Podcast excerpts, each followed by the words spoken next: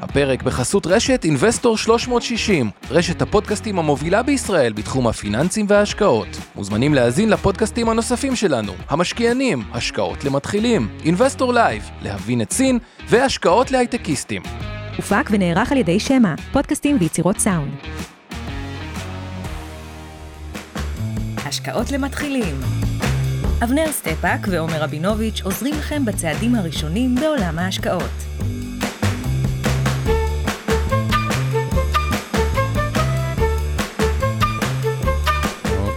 ערב טוב לאבנר, חסרת לנו, היית שבועיים בחו"ל, פעם אחת אה, הייתי לבד, פעם אחת אירחנו את אבא שלך, שלדעתי היה ממש מוצלח וממש אה, אה, מעניין. העץ לא נופל רחוק מהתפוח, אתה יודע. כן, איפה היית, מה עשית? תן בכמה מילים.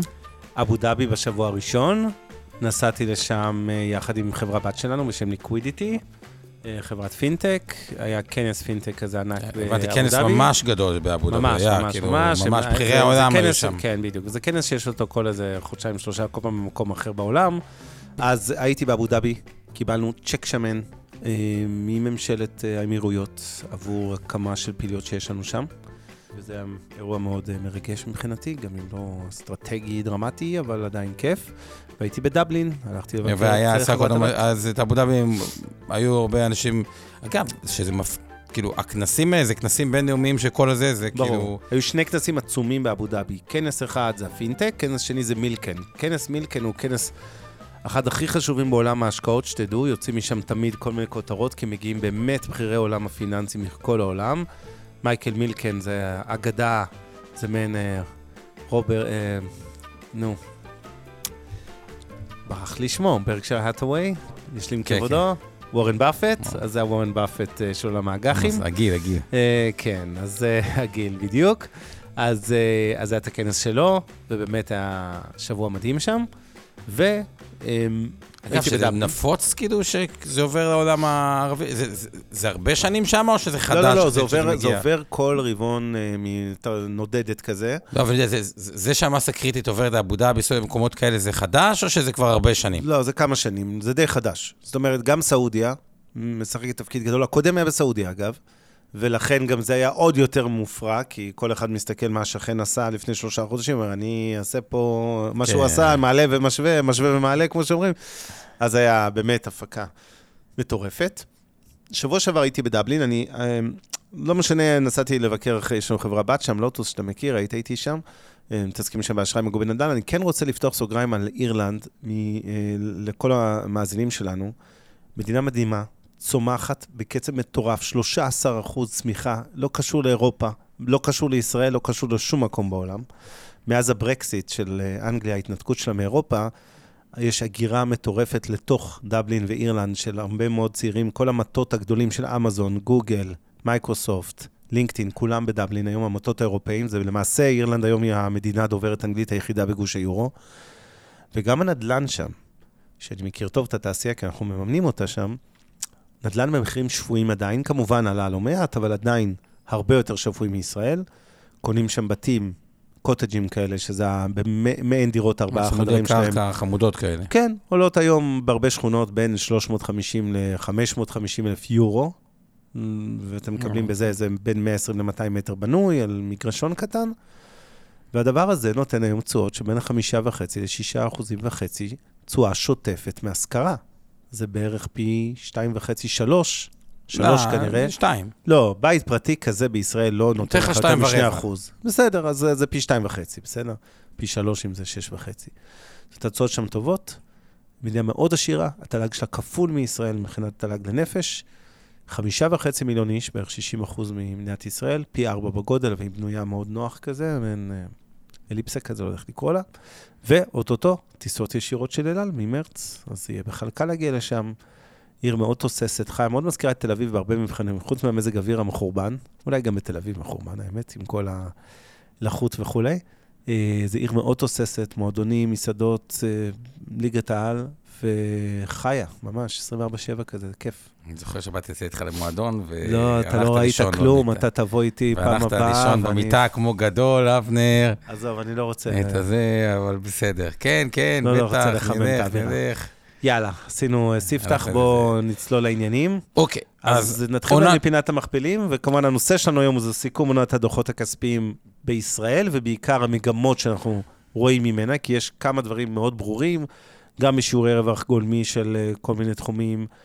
הייתי אומר, כותרת כללית שלי לעונת הדוחות, לפני שצוללים סקטור-סקטור, ואנחנו נעשה את זה איתכם אוטוטו, מיד אחרי פינת המכפילים, הכותרת הכללית שלי זה קצת חזרה לנורמליות. כלומר, מצד אחד ראינו ירידה בהרבה מאוד סגמנטים ברווחיות, למעט הבנקים שכרגיל אה, שוברים כן. כל שיא, כל רבעון שיא חדש. אבל אם נסתכל על רוב החברות התעשייה, המסחר והשירותים, ראינו בין עלייה קלה לסטגנציה לאפילו ירידה ברווחיות, אבל מה שיותר בלט זה לאו דווקא ירידה ברווח האבסולוטי הנקי, כמו ירידה בשיעורי הרווח. זאת אומרת, כשמסתכלים על רווח גולמי, ההכנסות אולי גדלו, שיעור הרווח הגולמי באחוזים בהרבה מאוד חברות ירד, בחלק גם התפעולי ירד.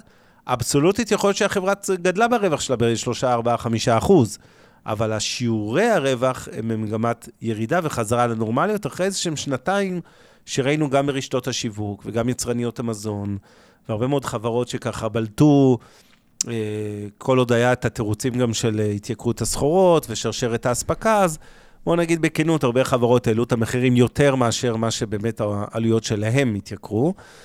אה, עכשיו זה קצת חזרה לנורמליות, שיעורי רווח, שיעורי רווח, שוב, אני מדגיש באחוזים, לא אבסולוטית, ירדו קצת חזרה לנורמליות, וזה בסדר. ואני מזכיר, אנחנו עושים את הפודקאסט הזה בדקה ה-90 של אותם אה, אה, דוחות כספיים, מחר עדיין יצאו חברות, אבל כמו שאנחנו יודעים, בלי, בוא נגיד בהכללה, אה, החברות הטובות ברובן המכריע כבר פרסמו דוחות, וב-24 שעות האחרונות בדרך כלל זה החברות הפחות טובות, לא תמיד, אבל בדרך כלל זה הניסיון, החברות יותר קטנות, והרבה חברות שככה רוצות להעלים את הדוחות שלהם מעיני התקשורת, הכי קל לעשות את זה ביום האחרון, כשיוצא איזה מבול של הרבה, הרבה דוחות, אז אתה ככה מתחבא לך שם בערימה, ואולי מדלגים עליך בכתבות. אז נכון, אז בואו נשים רגע את פינת המכפילים כדי להבין את הנרטיב. אני תוך כדי פינת המכפילים, תוך כדי פינת המכפילים, בואו רגע נראה את הנרטיב שהגענו את עונת הדוחות הכספיים. כמו שאתם תראו, ישראל בגדול זה שוק שגם האג"ח ירד קצת פחות ממקומות אחרים בעולם, אה, גם המניות, אם כי ירד עכשיו קצת אה, אה, יותר בתקופה אה, האחרונה.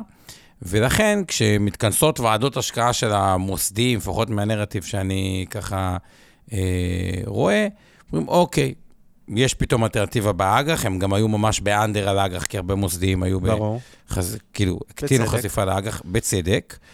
אז הם אומרים, טוב, זו ההזדמנות שלנו לחזור, מה שנקרא, לחזור לנורמליות, אז גם לחזור לפרופורציה נורמלית בתחום החוב, אולי גם קצת להאריך אה, אה, מח"מ. איפה שווקים שנפגעו יותר חזק, אולי להגדיל כבר שמה במניות, אבל מה, מה אני בא ואני אומר בכל הדבר הזה?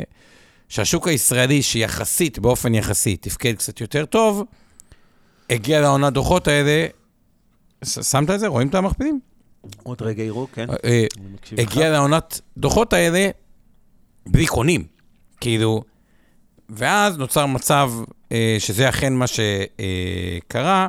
אז בואו נסתכל רק אה, את הזה, הנסטק באמת מינוס אה, 29, ה-S&P מינוס אה, אה, 16, אה, ישראל, אה, תל אביב 35 מינוס 6.4, תל אביב 90 אה, מינוס 13, אבל אם מסתכלים גם חמש שנים האחרונות, תל אביב 90 נתנו את התשואה הכי גבוהה בעולם, אה, 86 אה, אחוזים.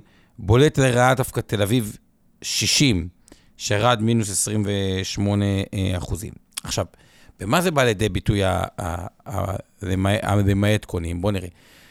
הזרים אומרים, רגע, התחלפה פה ממשלה, רואים בעיתון, עוד דיברו משר האוצר, דיברו אולי דרעי שר האוצר בכלל, זה, שר- כאילו, זה, זה מצב שכאילו, הוא קצת אוקוורד מלקבל החלטה, יאללה, אני מגדיל על אה, אה, ישראל, בואו נראה איך זה מתייצב, אני לא אומר טוב, לא טוב, אני לא נכנס רגע אה, לפוליטיקה, סמוטריץ' הוא קצת יותר ליברטיאני נקרא לזה, מ- מפורות לפי פרסומים, מן הסתם דרעי קצת יותר אה, אה, חברתי. סוציאליסט. כן. אה, אה, אה, אה, סוציאליסט, גם יש הרבה תפ- תפקידי מפתח שכביכול אמורים לדאוג אה, לסקטורים יותר ספציפיים, על פניו, אי אפשר לדעת מה כן. אה, יהיה, והנרטיב הזה גורם להרבה אנשים, אוקיי, בוא, בוא נראה את ה... עם משקיע זר, בוא נראה טיפה את, ההתפתחות, מה קורה. למרות שהנתונים של ישראל הם נתונים כן.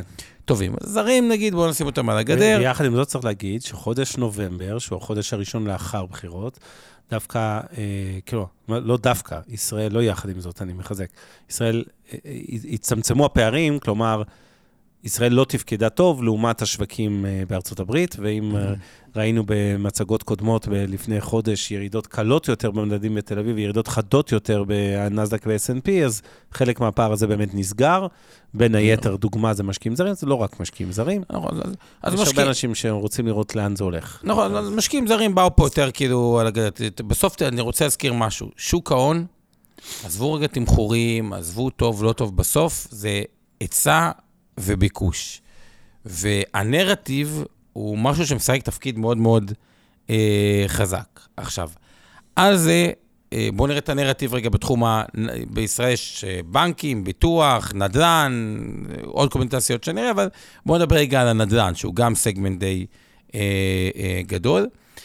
בעוד בכל העולם כבר הנדל"ן, לא רוצה להגיד נשחט, או נפגע קשה, או נחתך, אבל הרבה ריטים בעולם נסחרים ב... בדיסקאונט על השווי הנדל"ני, שכבר יש שם פגיעה, בארץ, בגלל שהתפוסות פה במשרדים הן מאוד מאוד גבוהות, גם רוב הריטים פה רק משרדים, שיש הסכמה שמשרדים הוא, בעולם לפחות, הוא סגמנט בעייתי, אז אומרים, טוב, גם אם יהיה תוצאות טובות או דברים כאלה, כבר מרגישים באוויר, אי אפשר שלא להרגיש באוויר את תחילתה של טיפה, נקרא לזה, חזרה של נורמליות, אמרת בעדינות, פיטורים, או איך אמר לי בן אדם מההייטק, אה, בטח, עובדים קשה. באים בבוקר, ארוחת שף, צהריים, בוא נעשה איזה הפסקת... אה, הפי האוור כזה, אה, קצת אלכוהול ומסאז' בגב. ומסאז' אה, בגב, בין לבין, בשביל מה קנו אקסבוקס, טיפה מקצין את זה, או טיפה אומר את זה כן. עם חיוך, אבל מרגישים את זה שעם ההייטק נורא קשה לגייס אנשים, אז הוא היה ב-over supply של משרדים, או שהיה משרדים ריקים ואמרו, טוב, נשאיר, כי אולי יחזרו ואת הדברים כאלה, אז מן הסתם האווירה השתנתה לצריך להרוויח צמצומים, אז סגמנט שאתה אומר, גם אם עכשיו הוא טוב, כנראה שלא יהיה יותר טוב, אלא יהיה פחות טוב, לפחות זו התחושה נכון. באוויר. כולם ידעו שהבנקים הולכים להציג תוצאות פנומנליות, אתה יודע, אם חשבו שעד כדי כך פנומנליות, אבל לא, זה היה- לדעתי זה אפילו הפתיע בעוצמה. אפילו הפתיע, אבל בסוף אין מה לעשות, כולם יודעים, הצרכן הישראלי אה, עדיין מקבל אה, ריבית אה, אה, אפס, כי הוא לא דאג לסגור בפקדונות או מכ"מים או קרנות כספיות, כן, כן, את הדברים האלה. הבנקים כבר העלו ריביות, ההצמדות שלהם, על ההלוואות כמובן, לא על... אה, מה שצמוד מדד, אותו, בנק לא צריך לעשות כלום, זה אוטומטית הריבית עולה, משכנתות אוטומטית הריבית עולה, עשו המון רווח, וזה למרות ירידה בשוק ההון שפגעה בהם, כלומר, כן. היה להם מנוף כלפי מטה, ולמרות זה, ועדיין, הנרטיב הוא כזה, טוב, מכאן, א', גם הרגולטור, כאילו, זה שם אותם, כאילו, עד כמה זה רווחי, כאילו, יכול להיות שאולי איזה חשש רגולטורי, שגם הוא יגיד, טוב, אנחנו שומרים על הבנקים, אבל כאילו, כמה אפשר. שתיים, אומרים, אוקיי, אולי נכנסים קצת לאווירת מיתון, אז אני לא חושב שבאמת לבנקים בארץ יש, יהיה הפרשות עתידיות. כן. אני חושב שכאילו, לא יהיה, אבל לפחות ברמת הנרטיב, גם פה, זה אחרי מהלך מאוד גדול. אפילו, אני אגיד לכם את- האמת, ברמה האישית, כשאתה קונה בנקים ב-0.6 והם עולים לך ב-100% בשנה, מאוד קשה לקנות עוד לתוך כן. העלייה. כלומר, יש את אלה שיש להם מה שנקרא פחד גבהים, אבל מי שכבר רצה לקנות בנקים, קנה בנקים. כאילו, כן. קנה בנקים, והפרופורציה? והפרופורציה שלו הוכפלה, כי הם באמת עשו כן.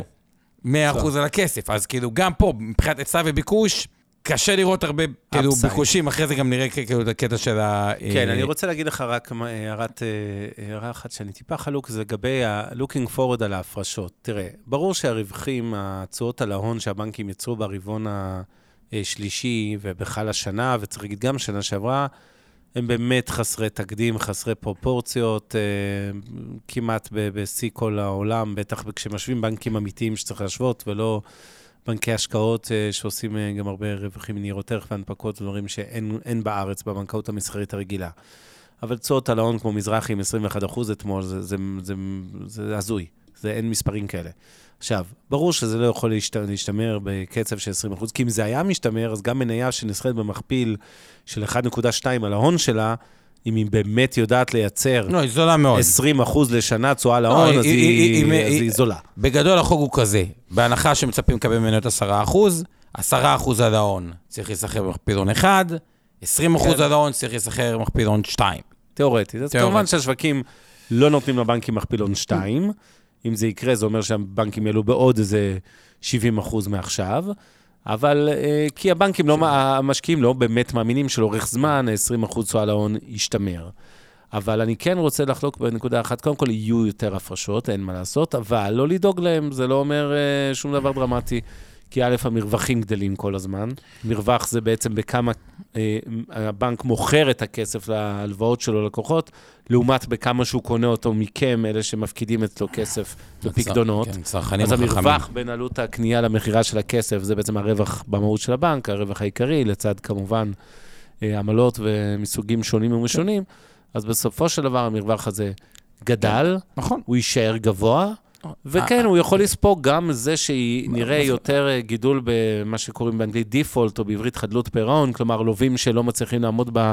לא משנה, זה משכנתה או... אה, זה כן משנה, אגב, במשכנתה זה מגובה נדל"ן, אז לבנק יש ביטחונות, אבל גם הלוואות שהן יותר כלליות גם לכל הכל מגובה מטרה. בביטחונות בבנק הישראלי. כאילו, יחסית... לא, אבל זה- אתה יודע. היום עם כל החוקי הוצלב וזה, אתה יכול יותר בקלות, נקרא לזה, ללכת, להגיד, סליחה, יש לי חוב 200 אלף שקל, אני לא מדבר על נדל"ן אה, משכנתה, אלא סתם הלוואות כלליות שלקחת ממימון ישיר ומבנק פועלים ומבנק אה, דיסקונט לצורך העניין, ואתה יכול אה, יותר בקלות, נקרא לזה, לברוח מהחוב היום, או ללכת ולעשות הסדר, ו- ואז כמובן הבנק כן, נפגע כי אין לו ביטחונות. נכון, אז רק אני אומר, אני עוד לא נכנס לכאלה שהתמחור שעל פניו, אגב, אנחנו נראה את זה, הוא עדיין נראה בסדר גמור. לגמרי. אני נכנס לנרטיב. כאילו, הנרטיב מבחינת היצע וביקוש, מי שרצה להיות בבנקים, הוא בבנקים, והחשיפה שלו אפילו גדלה, כי המניות טכנית, ברור, עשו. אפסייד מאוד גבוה. כן, אז התחלנו מהבנקים, אז יש פה מבחר מכותרות השבוע. אז רק עוד נרטיב כללי אה, כן. על השוק. עכשיו, תל אביב 60, שאגב, תל אביב ה-60 או ה-90 תמיד נתנו תשואות אה, יתר, בתקופות של, קודם כל המוסדיים, צריך להגיד את זה, זה באמת כבר הפך להיות קצת קטן עליהם. כלומר, כן. השווקים האלה, עם הגדילה שהמוסדיים, בעשור האחרון המוסדיים הכפילו פשוט את נכסים. הנכסים המנוהלים תחתם, וכו', ובתקופות שיוצא כסף מהקרנות נאמנות, שהם כן כמו שחקן שם, שקרה השנה. כמו שקרה שם, זה שווקים שהם זה מניות, חוט- כן. חוטפים צריך- פעמיים. פעם אחת בגלל שכסף יצא, פעם שנייה, החרדה של מנהל קרן, באמת להיתקע עם אפס נזילות בימים של פדיונות היא כל כך חזקה, כי אז הוא צריך למכור.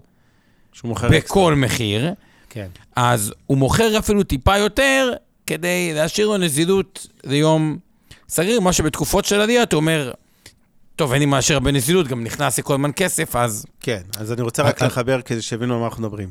יש את התל אביב 125, זה 125 החברות הגדולות בבורסה, מתחלקות לתל אביב 35 ועוד תל אביב 90, וזה יחסית שם מניות יותר נזילות, שכל סוגי המוסדיים, גם אם זה קרנות נאמנות שעומר רגע הזכיר, גם אם זה קופות גמל, חברות ביטוח, פנסיה וכולי, מושקעות בהן, ובדרך כלל שם הן קצת פחות חשופות לבעיה הזו שעומר תיאר. אחרי זה יש לנו עוד 400 ומשהו חברות, שזה חברות מניות היתר. ה-60 העליונות מתוכן, ה-SME 60, מצבם יותר טוב כמובן, וככל שיורדים ברשימה לחברות עם שווי שוק קטן יותר, הרי זה מסודר לפי גודל החברה, לפי שווי השוק שלה, כך בעצם אנחנו נכנסים לאותה בעיה שעומר מתאר, שבשנים כמו 22, שבהם יוצאים כספים מקרנות הנאמנות, מה שקורה, למנהלי הקרנות אין ברירה אלא למכור מניות ולשחרר מזומן.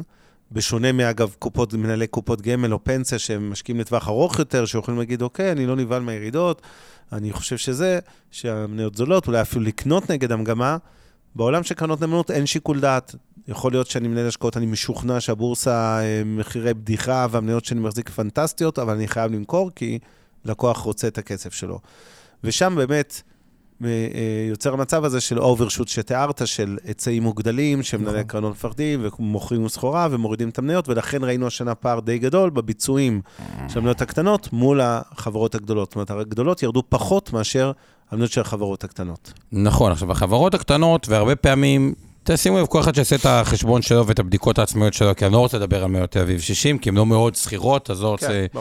שיהיה איזה השפעות, אבל מה שכן, איפה שיש הרבה חברות, בעיקר בתקופות גאות, שנכנסו, שבדיעבד לא היו צריכות להיכנס, וראינו את זה עם הרבה חברות שירדו אה, 90 אחוז ו-80 אחוז, כל מיני, האלקטריון. האוונגרד, הבלנדר, עוד המון המון חברות כאלה שירדו הרבה, לא נכנס, כן. ברמה הפסולית לא נכנס, היה טוב, לא טוב, מוצדק, לא מוצדק, עובדתית, פשוט ירדו. עובדתית ירדו.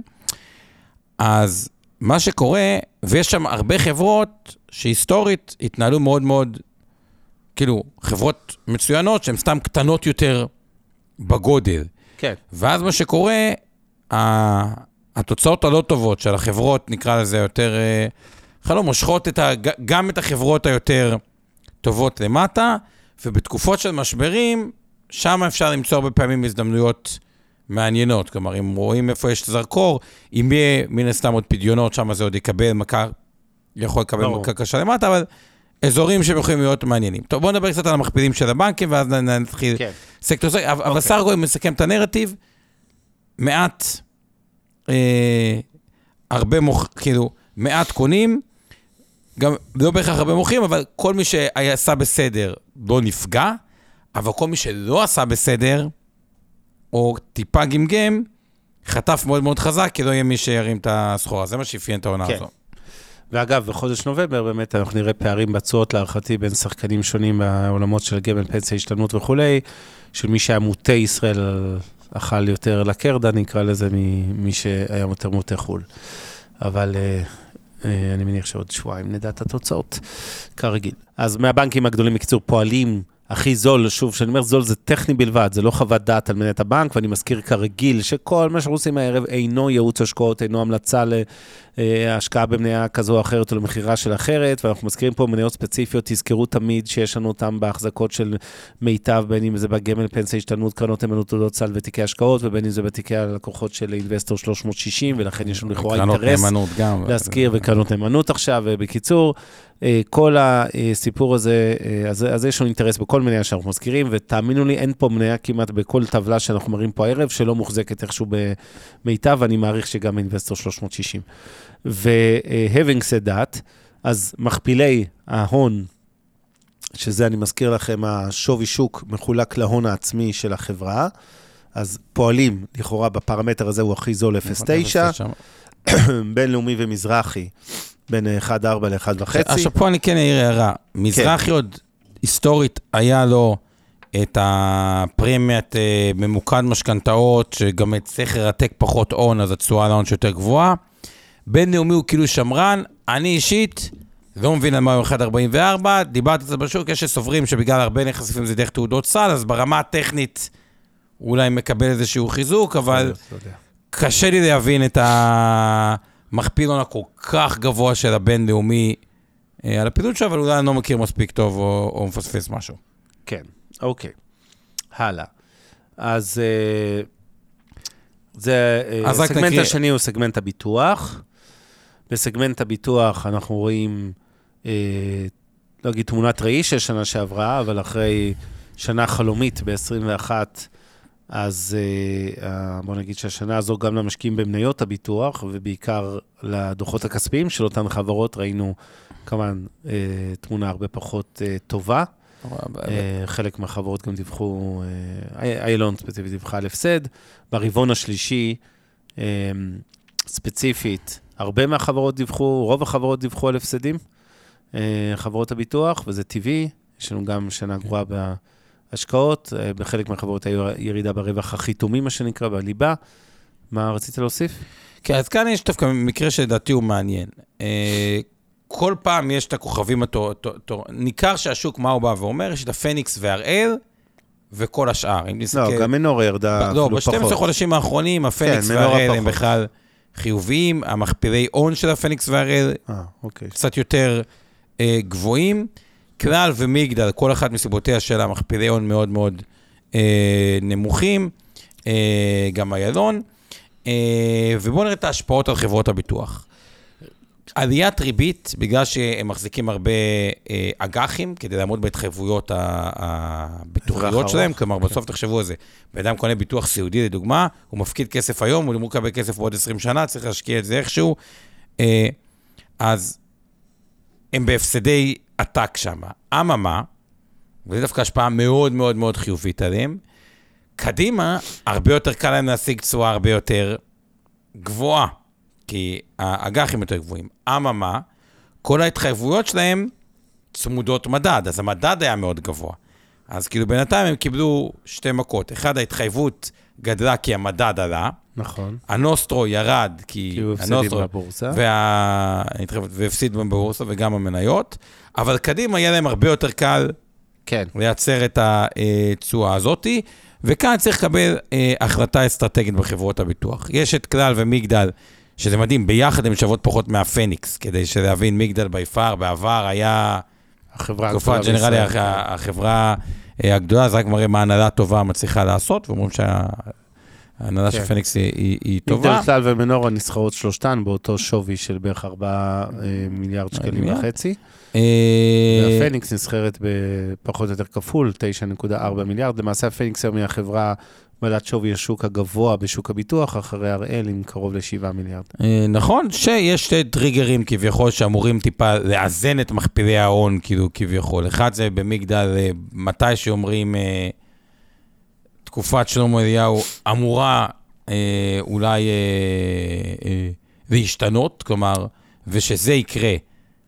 יכול להיות שזה טריגר חיובי, כי זה הכל המשטר התאגידי שם, לפחות לפי הפרסומים בעיתונות, על פניו נראה שיכול להיות יותר טוב, או ניהול יותר טוב. אני מנוע מלהגיב, כן, אה,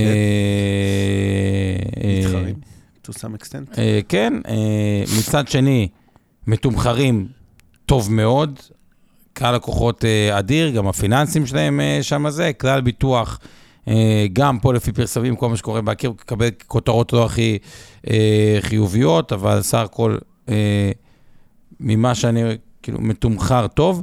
המכפילי הון פה גם טיפה מתאים כלפי מעלה, כי בגלל איך שנרשמים כל מיני התחייבויות, אה, עבור גיוסי הכספים, כל מיני הוצאות שיווק, הם בתחום הביטוח ספציפי, בגלל המבנה, זה נקרא... אה, דק, אתה מתכוון? deferred אה, allocation cost, הדק, הם מכירים בהם על פני תקופה יותר ארוכה, כלומר, חלק מהנכס פה שהוא מוצג כהון עצמי הוא נכס שהוא לא מניב. כן, אה, אולי אפתח איזה סוגריים, כי אנשים צריכים להבין. כשסוכן ביטוח מכר לכם איזושהי פוליסה וקיבל עמלה, הוא בדרך כלל מקבל שתי סוגי עמלות, עמלה חד פעמית נכון, שזה ועמלה נקרא... שוטפת. מענק היקף, זו העמלה החד פעמית הזאת. החברות הביטוח רושמות אותה לא כהוצאה באותה שנה, אנחנו נגיד ש... מפחיתות אותה אלא, על פני אורך המוצר. אם הסוכן ביטוח אה, שיווק אה, קרן פנסיה, לצורך העניין יפחיתו את זה סתם, אני ממציא, על עשר שנים. כלומר, יכול להיות שהסוכן קיבל מיליון שקל עמלות בשנה מסוימת, אבל החברת ביטוח רשמה הפסד רק או הוצאה רק של 100 אלף שקל, כי כל שנה אה, את המיליון שקל היא תפ- היא ת- תפחית על פני עשור.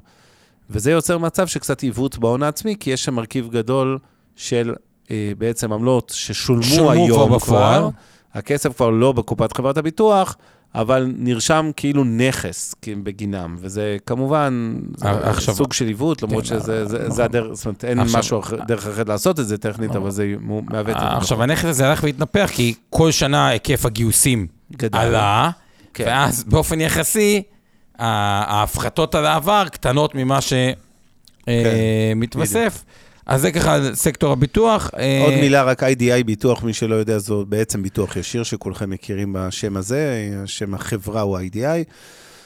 אמ, החברה הזאת היא, אני לא יודע אם זה שפל כל הזמנים, 1.3 מיליארד שקל, אבל מה שבטוח, אמ, זה, זה קייס מעניין, צריך לעקוב אחריו. זו חברה שהייתה מרוויחה כ-200 מיליון שקל נקי בשנה כל שנה, והיא, להבדיל מחברות הביטוח, בגלל שהיא פעילה בענפים אה, כמו רכ- רכוש, חובה וכולי, ולא אה, עכשיו אה, אה, פנסיות וביטוחי מנהלים ל-50 שנה קדימה, אז שם דווקא הרווח התפעולי וכולי הוא יותר כאילו מייצג, ומצד שני ראינו ירידה חדה, אז מעניין לראות אם זה מגמה חד פעמית ואז הזדמנות, או שזה משהו שפשוט אומר שהיה פעם 200 מיליון לשנה ועכשיו הרווח יהיה אה, נמוך יותר. אני לא, באמת לא יודע, אין לי תשובה לזה, אבל אה, אה, שווה לעקוב. ואיך אמר לי בן אדם מתחום הביטוח, המפקח על הבנקים, כל מקום שיכול להגן על הבנקים, מגן, והמפקח בביטוח, כל מקום שהבנק, שהחברת ביטוח עושה איזשהו כסף, זה כאילו מעצבן אותו. כן. כאילו, אז הוא מנסה לחתוך, כי כאילו, יש פה שני רגולטורים, לגבי אחד... הבנקים אני מוכן להסכים. אחד ה- הביטוח, את ה... זה. לא בטוח שאני... אוקיי, בוא נדבר על בתי השקעות. אז בגדול, השוק הפיננסים בארץ, לתפיסתי, איך שאני מבין אותו, הוא מתחלק לשוק, מה שנקרא AUM הקלאסי, Asset Under אה, Management, אה, שזה תחום שהוא, מה שמאפיין אותו, גידול מאוד בהיקף הנכסים. אגב, זה גם נכון לגבי חברות הביטוח, פחות נכון לגבי הבנקים, שהם החליטו להתמקד באשראי ופחות בניהול עושר, בניגוד לבנקים, אגב, בחו"ל. אז זה תחום שההיקף נכסים בו מאוד מאוד עולה, טיפה שחיקה בדמי ניהול, אז סך הכל אפשר להגיד שהוא קצת אה, מאוזן, כאילו זה, זה, זה, כן. זה, זה value קלאסי, אוקיי? התחום השני הוא התחום האלטרנטיבי, שהוא תחום שבעולם יש את המגה brand, שחקנים כמו אה, ב-private equity, CD&R, בלקרוק, KKR, קרלייל, אולי חלקכם שמעתם את, את הביטויים האלה, ובתוך השוק הישראלי כמה גופים הצ- הצליחו להתבסס שם טוב, שראויים אה, אה, לציון. IBI בכלל יצאו מענף הגמל, כלומר IBI, הפניקס, מיטב, ואת מי שכחתי? טוב, אני אני אגיד רק ו- משפט ו- אחד, כי ו- אני ו- מן הסתם וזה תחום שהוא יחסית יותר אה, צומח. סך הכל, למי שלפחות אני כאילו בא מהאסכולה, שתמיד יהיה כוכב תורן, תמיד זה, תמיד יהיה כאילו קצת בין הגופים, אבל בסך הכל, כשישראל היא המדינה עם ההפרשות פנסיונית הגבוהות ביותר שאני מכיר בכדור הארץ, כי רוב האנשים שמפרישים בקרן השתלמות לא פודים אותה, פיצויים לא פודים, אז ביחד זה 30% מהברוטו, שזה נתון בלתי נתפס, אז המגמת על אה, אה, די פועלת לטובתם, עם אה, טיפה שחיקה ב... ב, ב כן, ב, אני, ב, אני רק בדמי רוצה להגיד משפט אחד, כי אני כמובן ב... עוסק בתחום, כמו שאומרים, בעל שליטה במיטב, אז אני, יש לי אה, ניגוד עניינים. אני אגיד, אה, תשימו לב רק לסוגיה חשובה, ואני לא אציין שמות, וזה הנושא של מחזורים במניות. אין מה להשוות, המחזורים במניות הבנקים, היקף העסקאות היומי, הכוונה במניות הבנקים ומניות הביטוח, דרמטית יותר גבוה מהמחזורים בבתי השקעות. יש פה מניות שאין בהן אפילו עשרת אלפים שקל עסקאות ביום. אז uh, כשאנחנו מדברים על מכפילים ועל זה, צריך גם לקחת בערבון מוגבל, אפילו הסגמנט הבא שנדבר עליו, הרביעי בעולם הפיננסים, דיברנו על בנקים, ביטוח, בתי השקעות, עכשיו נדבר על uh, uh, אשראי חוץ-בנקאי, אפילו הסגמנט הזה, שרוב החברות ביותר קטנות מבתי השקעות, מרכז יותר עניין ומחזורי מסחר, נקרא לזה ביומיום, מאשר העולם שלי של בתי השקעות.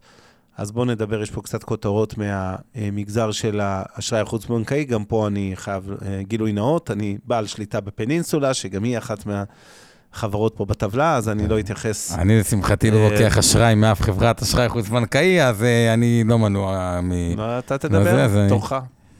אה, גם שמו פה גם את הטראו, שהיא ילין לא, לפידות, טעות, שהיא לא הטראו זה קשורה, ילין לפידות היא בבתי השקעות. זה טעות בבתי הש- השקעות. אז מבחינת אשראי חוץ-בנקאי מבקשים קורה... מאיתנו קצת להרים את הקול, שתדע.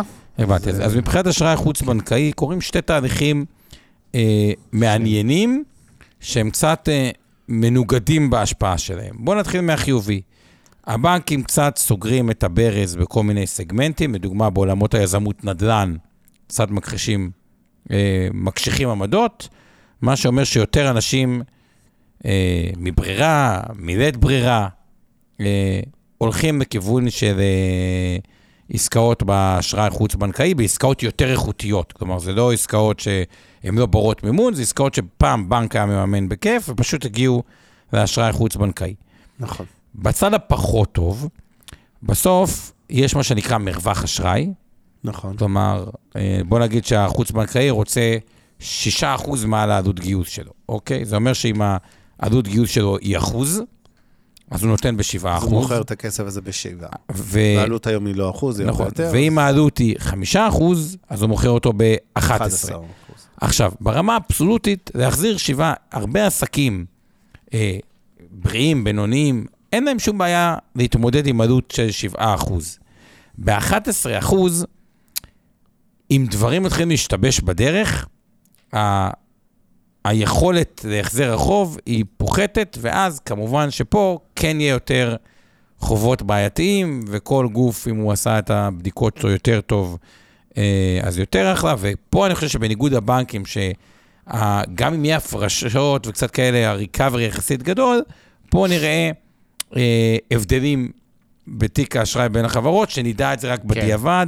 אז אני רוצה להצטרף. לדברים ניטרליים שאני יכול להגיד. אז אכן אתה צודק, האשראי בחברות האשראי החוץ-בנקאי, א', יש אה, פחות אשראי מגובה נדל"ן, אין לנו משכנתאות בדרך כלל. יש חלק מהתיקים, אה, הביטחונות שלהם נדל"ן, אה, הרבה פעמים זה ביטחונות, אה, יכול להיות ערבות אישית, או כמובן שיעבוד כללי, שיעבוד שוטף לעסק, אבל בקיצור, ביטחונות יותר חלשים. הלווים מלכתחילה הם יותר חלשים, כי הם משלמים גם ריביות יותר גבוהות, זאת אומרת, בהגדרה, הם לאו דווקא לווים יותר חלשים, בוא נגיד, הם מיצו לרוב את האשראי הבנקאי שלהם, קודם כל מה שיכולו לקבל מהבנק, וכשנגמר והם היו צריכים עוד, אז הם הלכו לחברות אשראי חוץ-בנקאי. אה, וכמובן, היו לנו שתי פרשות, אה, יונט וגיבוי בבורסה שמקרבות בחודשים האחרונים, וזה גם פגע בסקטור מבחינת גם התפיסה של המשקיעים, ולכן המניות גם אה, חטפו רוחבית, נקרא לזה. אה, וזה אכן, זה משחק מאוד מעניין, אני יכול להגיד כבעלים של חברה בתחום, שאתה כל הזמן בדילמה לגבי פרופיל הסיכון שלך. מתי אתה לוחץ על הגז? קל נורא ללחוץ על גז בחברת אשראי. זאת אומרת, לקחת תיק ולהגדיל אותו דרמטית ולהתחיל לפזר כסף, זה קלה קלות. השאלה שאתה שואל את עצמך, מצד אחד בטווח הקצר, בשנה הקרובה אני ארוויח יותר כסף, וגם ביחס למתחרים, נגיד, אני אבלוט למעלה, מצד שני, אם המשבר קצת יעמיק, אני אחטוף צינור, נקרא לזה, בעוד, נניח, אה, שנה, שנתיים מהיום. אה, אני חושב שתהיה יותר רגולציה לענף שלנו, אני מניח גם בעקבות הפרשות האחרונות, למרות שבחלקן זה נראה כלכאורה, נדגיש את המילה לכאורה, אה, תרמיות כאלה ואחרות של עובדים או מנהלים, אז זה לא תמיד אה, מייצג. אבל בגדול, אה, ההרגשה שלי זה שהענף של האשראי חוץ-בנקי כענף הולך לצמוח משמעותית בעשור הקרוב, כי באמת הבנקים הולכים ומפנים, ראינו את זה בכל העולם. זה אגב הסיבה שקניתי את לוטוס באירלנד, שביקרת איתי שם. נכון. זה בדיוק זה. זה היום באירלנד, כמעט נשאר רק בנק אחד, זה פשוט מדהים, היו שלושה בנקים כשאתה היית איתי, היום יש אחד וחצי. הם לא מסתכלים לעסקאות של פחות מ-20-30 מיליון יורו הלוואות, ואז מי נותן הלוואות שאתה צריך עכשיו שניים או שבע או 12 או 15? חברות כמונו. בריביות דו-ספרתיות. ובריביות גבוהות. כן. באירלנד הריביות היום... 11, שאנחנו- 12, 13. כן, 12 וחצי, משהו כזה. אז בסופו של דבר, העולם הזה של אשראי חוץ-בנקאי כן מרוויח מהמגמות האלה, והסיכון שלו הוא בעיקר הסיכון של מיתון ו- ושיעורי כשל אשראי, חדלות פירעון וכולי. אה, אוקיי, בוא נמשיך הלאה. אז כיסינו. די את ענף הפיננסים בארץ. אה, לתפיסתי, סך הכל, כש... אה, בוא נחזור רק למצגת. כן, אני כבר מעלה אותה. סך הכל, אה, ענף שבמדינה שהיא עם צמיחה, מדינה צומחת, צריכה אשראי, צריכה פיננסים, אה, אה, סגמנט אה, אה, טוב, אה, ופה יש זה. אוקיי, נדל"ן מניב. נדל"ן מניב, כן. עכשיו, נדל"ן מניב, אני אתן איזשהו פתיח. אה, רק לפני זה אני רוצה להגיד עוד מילה, סליחה, לגבי אשראי, רק אה, אני אזכיר מכפיל הון. זה פשוט השווי שוק של חברה מחולק בהון העצמי שלה. אם לחברה יש, לדוגמה, הון עצמי של מיליארד שקל, היא נסחרת ב-800 מיליון בבורסה, שווי שוק שלה, אז היא מכפיל הון 0.8, ואם העצמי הוא מיליארד, אבל היא נסחרת ב... אה, 1.3, אז זה אומר, מכפיל 1.3, זה אומר שהיא נסחרת בשווי של מיליארד 300 על הון של מיליארד, ולכן המכפיל הוא 1.3. אז בחברות אשראי חוץ-בנקאית אתם רואים מנעד מאוד רחב, אה, מתאורטית 0.4 עד אה, מכפילי הון של כמעט 4.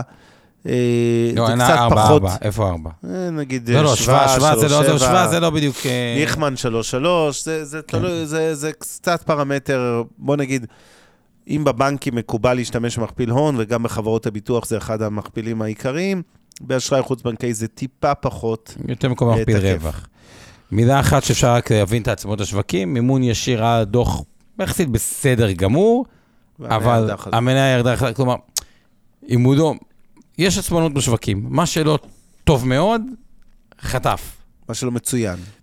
כי מימון כן. ישיר עדיין היה טוב מאוד. כן, היה- היה כאילו, גילוי נאות, צאו מנקודת הנחה שיש ברוב החזקה, שמחזיקים מימון ישיר. את הדברים האלה, אבל כן, אוקיי, נדל"ן מניב. עכשיו, פה יש איזה מישהו, אה, נדבר קודם כל על נדל"ן מניב, אחד שעוקב, מנוי אליו אה, בסיקינג אלפא, שכותב הרבה על ריטים בארצות הברית, ויש לו תיק אחד שהוא תיק אמריקאי, כי שוק הריטים האמריקאי הוא מאוד מאוד מפותח. אגב, יום ראשון יהיה לנו אה, אה, פודקאסט הזה, ויש לו תיק אינטרנשיונל. עכשיו, היה במלא מקומות בעולם, והחליט לבקר בתל אביב. בדיוק אה, קראתי לפני זה קורה, ואז הוא אומר, כן, ביקרתי את הריטים בישראל, גם יש ריט מאוד גדולה בישראל, ריט אחת. על פניו ישראל מקום נחמד, מקום מדהים, התפוסות טובות, אבל לא הייתי משקיע שם שקל. כן, ואז הוא. מסביר, הוא מסביר, כאילו, למה לא הייתי משקיע שם שקל? כי הוא אומר, קחו את סגמנט המשרדים. הדיסקאונט למשרדים היום בעולם, בגלל אי-ודאות, הם חטפו כל כך חזק בחו"ל, שהם באמת נסחרים בצורה דרמטית מתחת למה שנקרא NAV. ה- ה- NAV, asset value, אה, השווי אה, מתוך- האמיתי. ניקח את מתוך- השמאויות של כל המס... כן, שמאי מקרקעין של כמה שווים מגרשים ומשרדים ו- ובתים וכולי, זה ה-NAV, כן. בדיוק, וראינו את זה באלוני חץ, אגב, גם נתן חץ, אחד מאנשי הנדל"ן הטובים בישראל. הטובים בישראל, אבל השקיע בחברה אמריקאית שמתעסקת במשרדים. למה הדוח של אלוני חץ הראה, אה, היה מפתיע? כי הוא אמר, הנה, שערוך כלפי מטה. כן. כלומר, בארצות הברית הכל שם משוערך גם כלפי מטה, וגם כן. נסחר מתחת לשווי. אמר, בישראל לא, עדיין. למה? כי נכון. כאילו האי-ודאות, השצף וזה, כי היה הרבה ביקוש של משרדים, הרבה סטארט-אפים, הייטק שהגדילו. עכשיו, זה לא סתם מגדילים, הם מגדילים, יש לוגיקה בלהשאיר משרד ריק.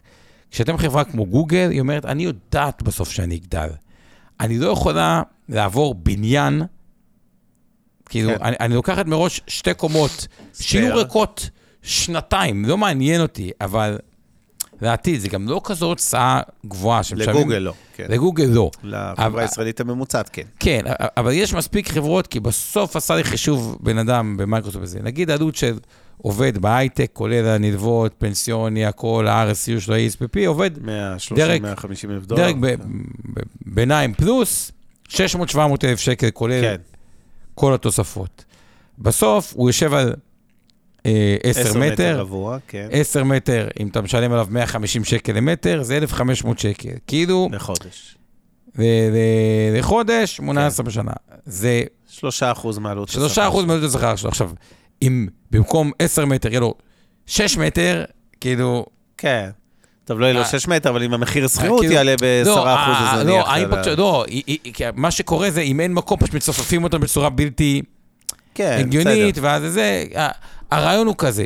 אבל, כשהנרטיב הוא, אנחנו לא הולכים לגייס בקרוב, וצריך להתייעל, אז פתאום מי שמראש היה עם האקסטרה, כן. מתחיל לתהות אולי אה, אפשר אה, לשחרר שטחים, קומות או דברים, או בוא נעשה שכירות ביניים, כי זה כבר לא עוד שנה שנזכור, נגייס לפני דברים. כ-20 שנה שהיה את המשבר הגדול בדוט קום, הייתם יכולים לשכור אה, משרדים, קומות שלמות בעזריאלי בתל אביב, באפס. רק שלמו ארנונה, מרוב שהיה לחץ, שלא עזריאלי הזכיר באפס, אלא חברות הייטק ששכרו מ- מזה, עשו סאבלט, כן, שכירות משנה, לשוכרים אחרים, שרק ישחררו אותם לפחות מההוצאה של דמי ניהול וארנונה, קחו את הנכס בחינם במרכאות.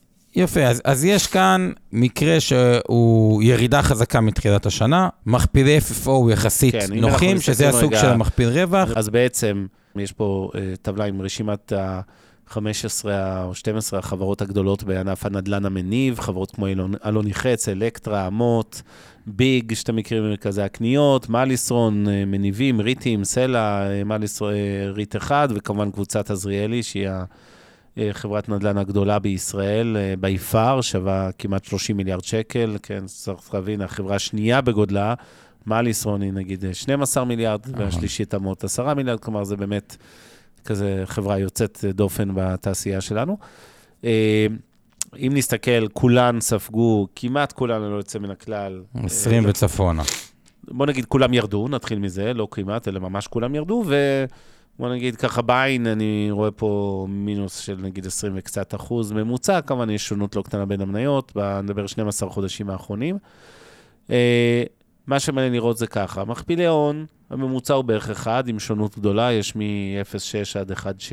כן, למרות שאלקטרה אה, נדל"ן היא לא כן, היא לא חברת נדל"ן, היא GP. היא חברה הקרנות, להשקעות נכון. אלטרנטיביות. ולכן היא גם אה, נסחרת במכפיל כן, יותר גבוה. והיא אבל משהו מכפילי, אחר. מכפילי הרווח נראים על פניו נמוכים, מה שיותר חשוב בחברות נדל"ן המניב זה מה שנקרא מכפיל FFO, Funds from Operations, שזה המכפיל המקובל למדידה של אה, חברות נדל"ן, והוא נע למעט אה, במקרה אחד חריג של 9, הוא לרוב הייתי אומר בין 12 ל-18 אה, ברוב החברות, ממוצע סביב בטח 14-15.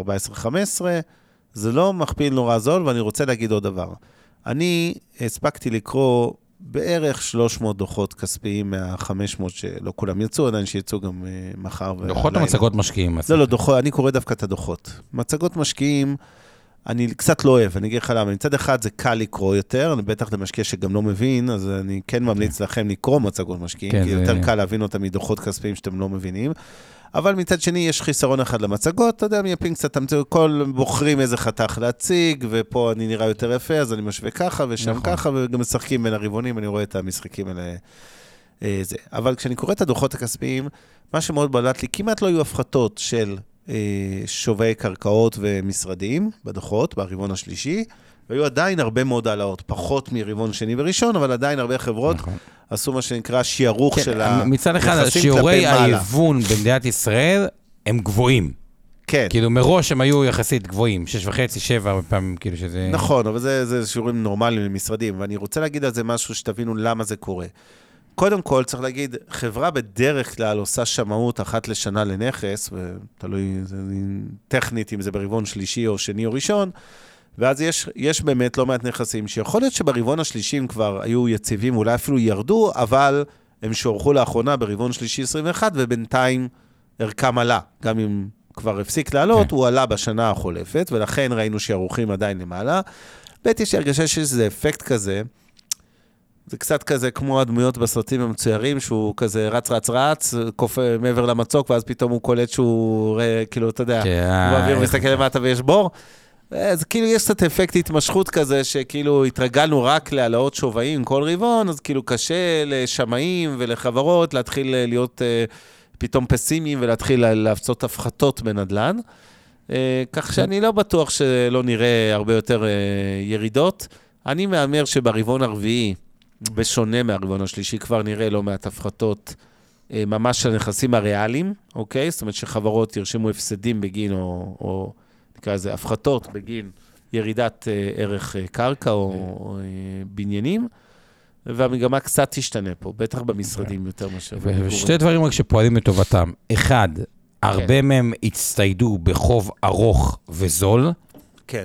טרם עליות הריבית, כלומר, הן לא באמת נפגעות עדיין מעליית כן. הריבית, וייקח הרבה זמן עד שזה יקרה כשהם יצטרכו למחזר. שתיים, החברות שמתומחרות יותר זול, קחו את סל הנדל"ן כדוגמה, מכפיל FFO 8.9, זה אומר שבאמת מייצר תשואה של 10%, כלומר, כל עוד מעל 11.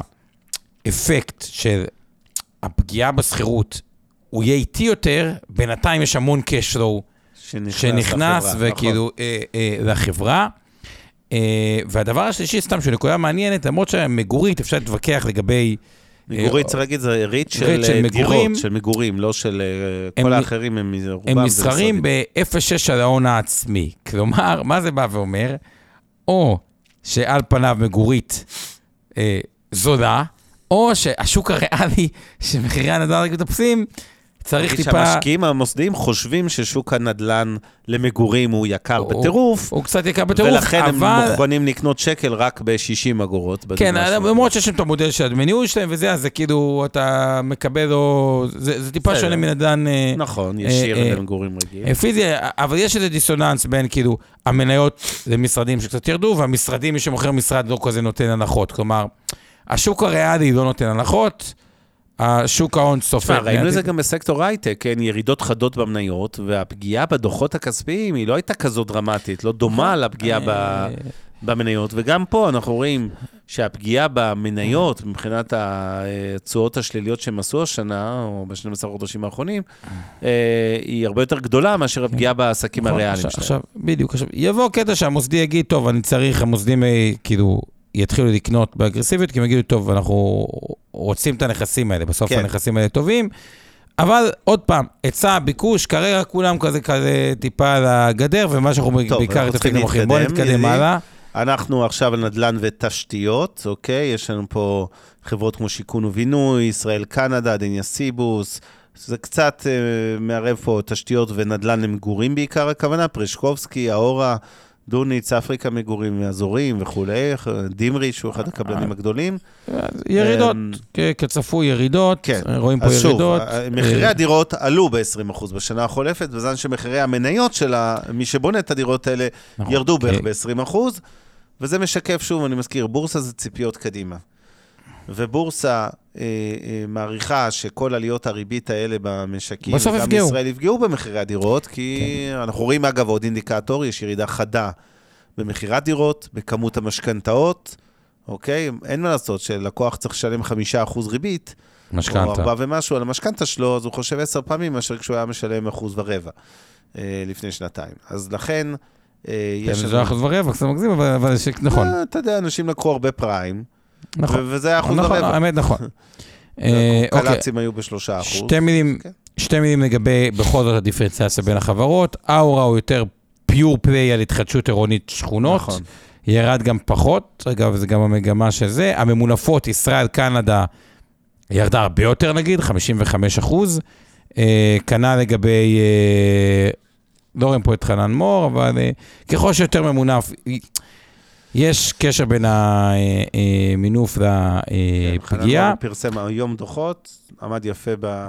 חנן כן. מור, אני חייב להגיד לזכותו, ושוב, זה לא המלצה על מניה, אני מאוד אוהב את הבן אדם, אני לא חבר שלו, אבל מעריך אותו, ואני חייב להגיד, זה בן אדם שבגדול מה שהוא אומר קורה. זאת אומרת, הוא לא שולט במניה שלו, אבל במכירות, במחירים ו- ו- וכולי, בקצבים, בינתיים, אני יכול להגיד, אה, עומד יפה בכל מה שהוא. משדר לשוק. עכשיו, יש דבר אחד טוב במדינת ישראל ששומר על מחירי הנדל"ן בארץ גבוהים, שהוא נקרא, יש את מי שרוכשים דירות. רשות מקרקעי ישראל. לא, לא, יש את אה. מי ששולטים, כאילו, באים לקנות, שזה זה, ויש את אבא ואימא.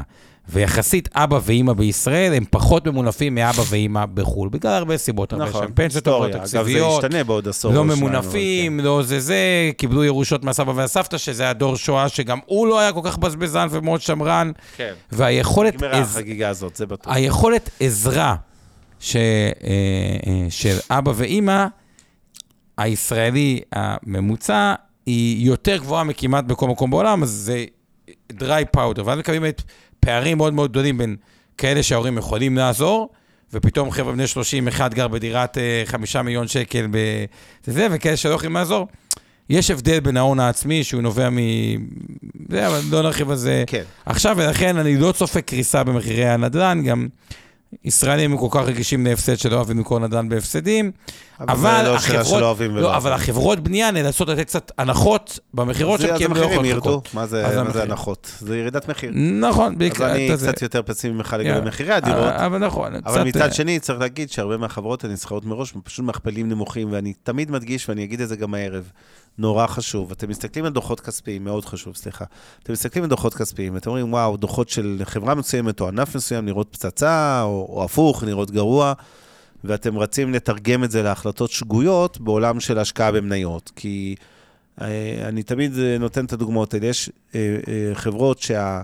דוחות הכספיים פנטסטיים, החברה צומחת והכל, והמניה שלה גרועה מאוד. למה היא גרועה? כי כבר עלתה אוברשוט. מהציפיות, הרבה יותר מדי, גם ביחס לזה שהחברה צומחת חזק בדוחות הכספיים.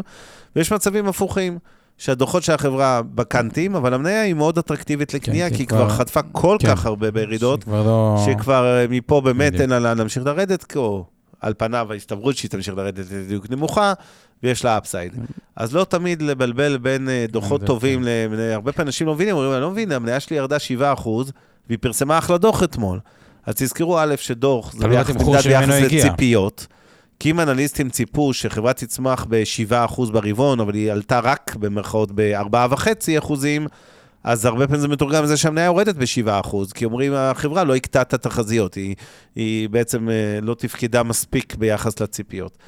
ולכן זה קצת מבלבל, המושג הזה, שהתרגום הנכון של תוצאות כספיות נכון. למניות אטרקטיביות. סקטור האנרגיה, שנרגע מבחינת בטח, הוא היה. פנטסטי ברוורס, השאלה איך הוא יראה קדימה. השנוא ביותר, שתכלס מי שהיה בו שיחק אותה. כאילו, תשואות של מי...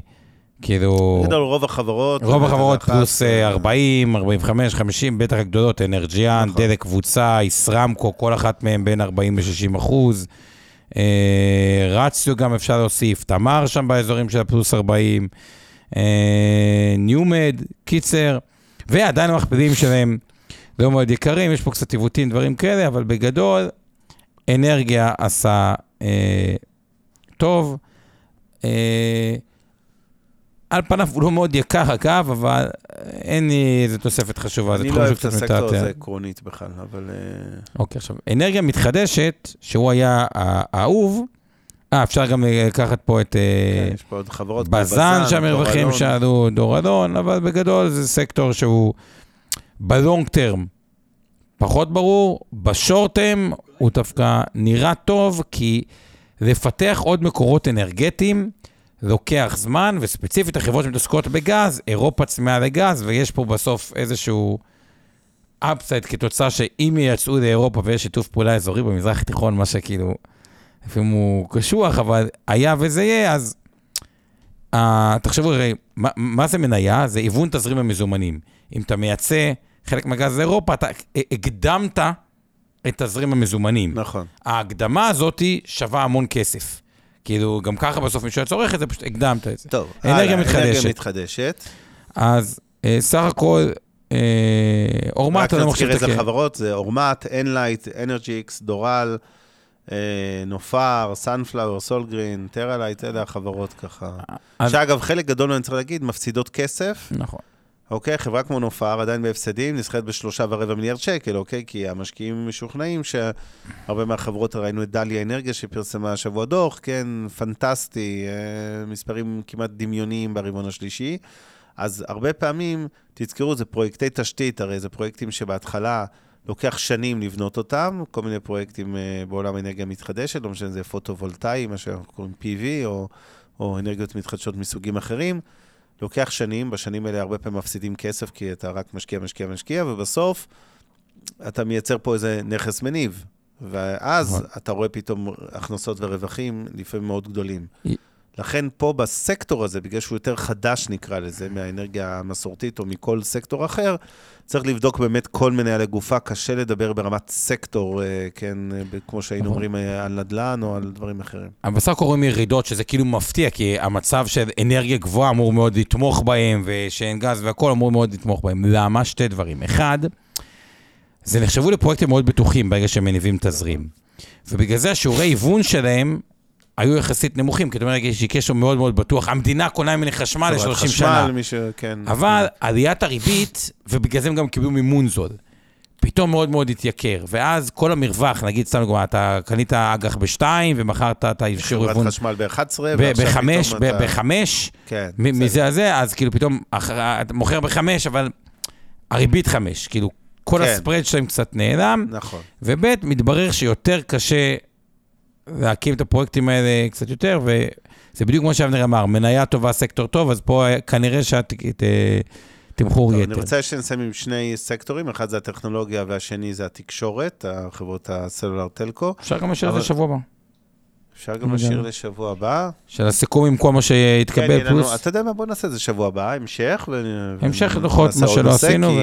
כי- באמת זה יהיה קצת חובבני לעשות אה, הייטק אה, בשלוש דקות. אז אנחנו נעצור כאן, בואו נראה אם יש... אה, מה זה? כן, משפט אה, מסכם, אה, סיכום ביניים, למרות שיותר אה, מסיכום ביניים. אה, אז אני אגיד ככה, קודם כל, אה, בסך הכל הרבעון השלישי היה סביר פלוס בדוחות הכספיים בישראל. אני חושב שהתחלנו לראות מגמות של ירידה, בש... חזרה לנורמליות, אני קורא לזה, של שיעורי רווח בענפים שהיו חריגים לטובה בשנתיים האחרונות. ראינו את זה בענף האופנה שירד, אה, שיעורי הרווח שלו, נזכיר אותו שבוע הבא, עם פוקס ואחרות. אה, ומצד שני, אה, חריג לזה היה הבנקים שהמשיכו לצמוח ברווחים שלהם ולייצר תשואות על ההון פנומנליות. אה, אז ראינו, אה, בקיצור, הכותרת שלי לרבעון השישי זה קצת חזרה לנורמליות, אה, טיפה התמתנות, אין מה לעשות.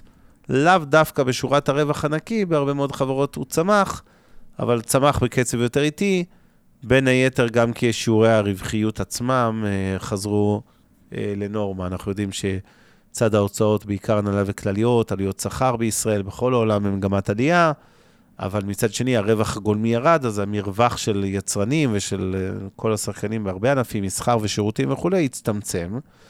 ולכן, אני קורא לזה סביר פלוס, זה לא בוננזה, זה בטח לא רבעון גרוע.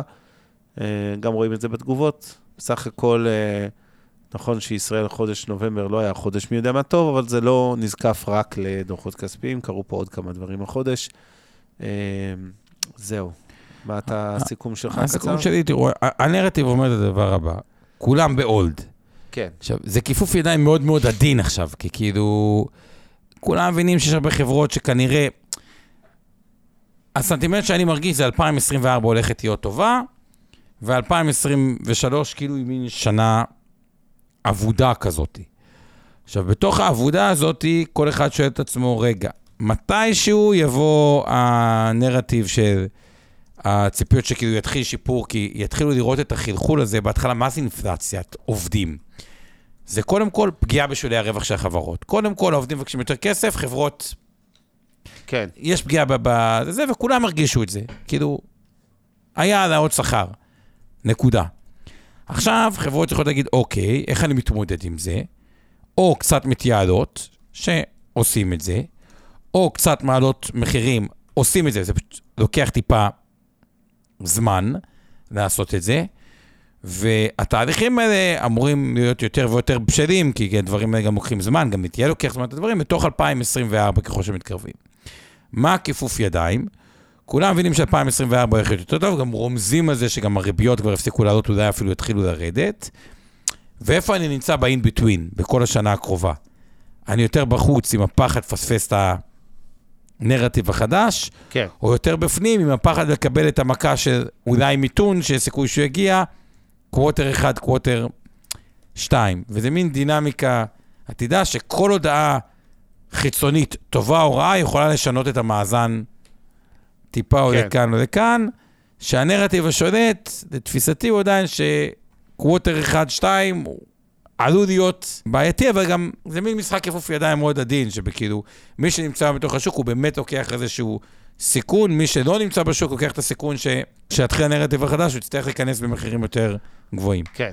בסדר גמור, אז אנחנו ניפרד כאן ונגיד תודה רבה לאורי טולדנו שמלווה אותך, אותנו פה בפודקאסט, בשידור, באולפן. תודה לצוות שלך, אורן ברסקי, אור חלמיש, עמי ארביב, שעשו עבודה יוצאת מן הכלל. אמ, כיף שחזרת אלינו, אבנר. כיף שחזרתי, ואיך שכחתי להזכיר שתומללנו פה, אני לא יודע, זו הייתה שיר פלדמן בטח, אני מנחש, כן, זו הייתה היא, אהלן שיר, Welcome back, אני Welcome back, את uh, היית פה. וזהו, אנחנו נהיה איתכם גם אה, בשבוע הבא. כן, משהו אחד. משהו אחד. אה, אירוע שאני אהיה בו, האירוע של מד"א. כן, אה, הפינה החברתית, so called. אבא כן. שלך הוא גם פעיל שם, גם כן, אסתי, שהיא אכן. עוקבת אחרינו אה, הרבה זמן. שנה שעברה היה מקסים, באמת אירוע מקסים היה ב... מה קורה קוראים השנה? השנה זה ערב גאלה אה, למגן דוד אדום, זה ריטה במופע מרגש. זה ב-15 ל-12. איפה זה? דויד אינטרקוננטל תל אביב, שעה 7. וואלה. יום A, 15 בדצמבר, אה, אני גם אהיה שם. זה... אולי גם אתה שזה תבוא. יום ה', אולי יש סיכוי. כמובן, תרומה צריך אה, לתרום בשביל... אה, אה, אפשר לקנות כרטיס, זה לא כרטיס, כן, לא, זה לא, זה כרטיס כאילו שהולכת. תרומה, כאילו זה... ברור, כן. אבל האמת, באמת, גם חשוב אירוע. גם ארגון זה וגם ארגון, מד"א. אין אי. אפשר להתווכח על מדע. ה-15 לדצמבר, there or be square. לילה טוב אז לכולם. שיהיה לילה טוב, תודה לכולכם. מעוניינים ללמוד יותר על עולם ההשקעות? האזינו לפודקאסטים נוספים שלנו. המשקיענים, אבנר סטפאק ועומר רבינוביץ' בתוכנית אקטואלית עם כל מה שחם בעולם ההשקעות.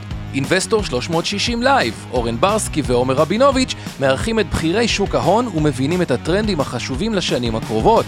להבין את סין עם יובל ויינרב, עם כל מה שרציתם לדעת על הענקית מהמזרח, השקעות להייטקיסטים עם צח איציק, שיבנה איתכם תוכנית כלכלית להגשמת החלומות שלכם, והפודקאסט ההשקעות למתחילים, לכל מי שעושה את צעדיו הראשונים בעולם ההשקעות.